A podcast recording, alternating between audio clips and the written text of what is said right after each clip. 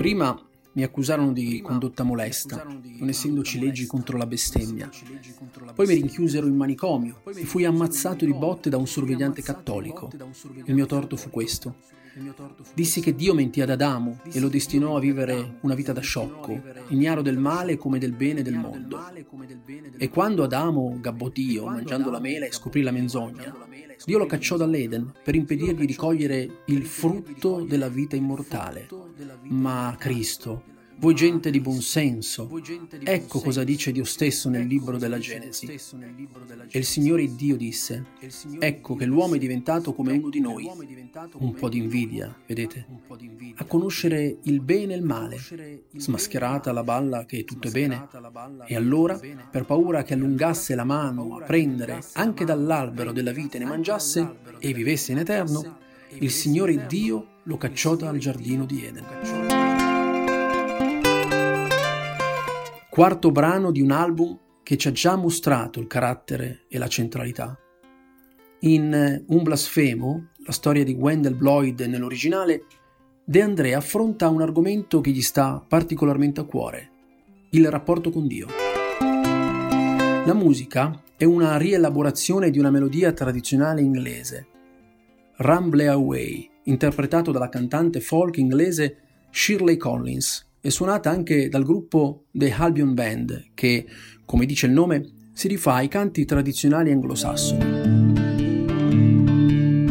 E con ogni probabilità, questo stesso brano fa eco a un equivalente risalente alla metà del 1800, nello specifico della tradizione irlandese.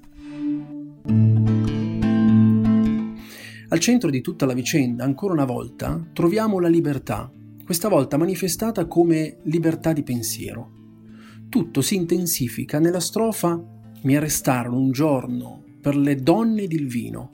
Non avevano leggi per punire un blasfemo.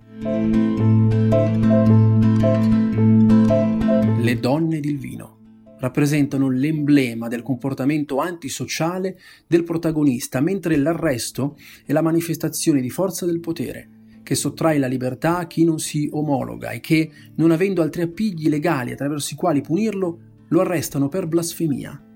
Tutto ciò ci rimanda in maniera allarmante all'attualità.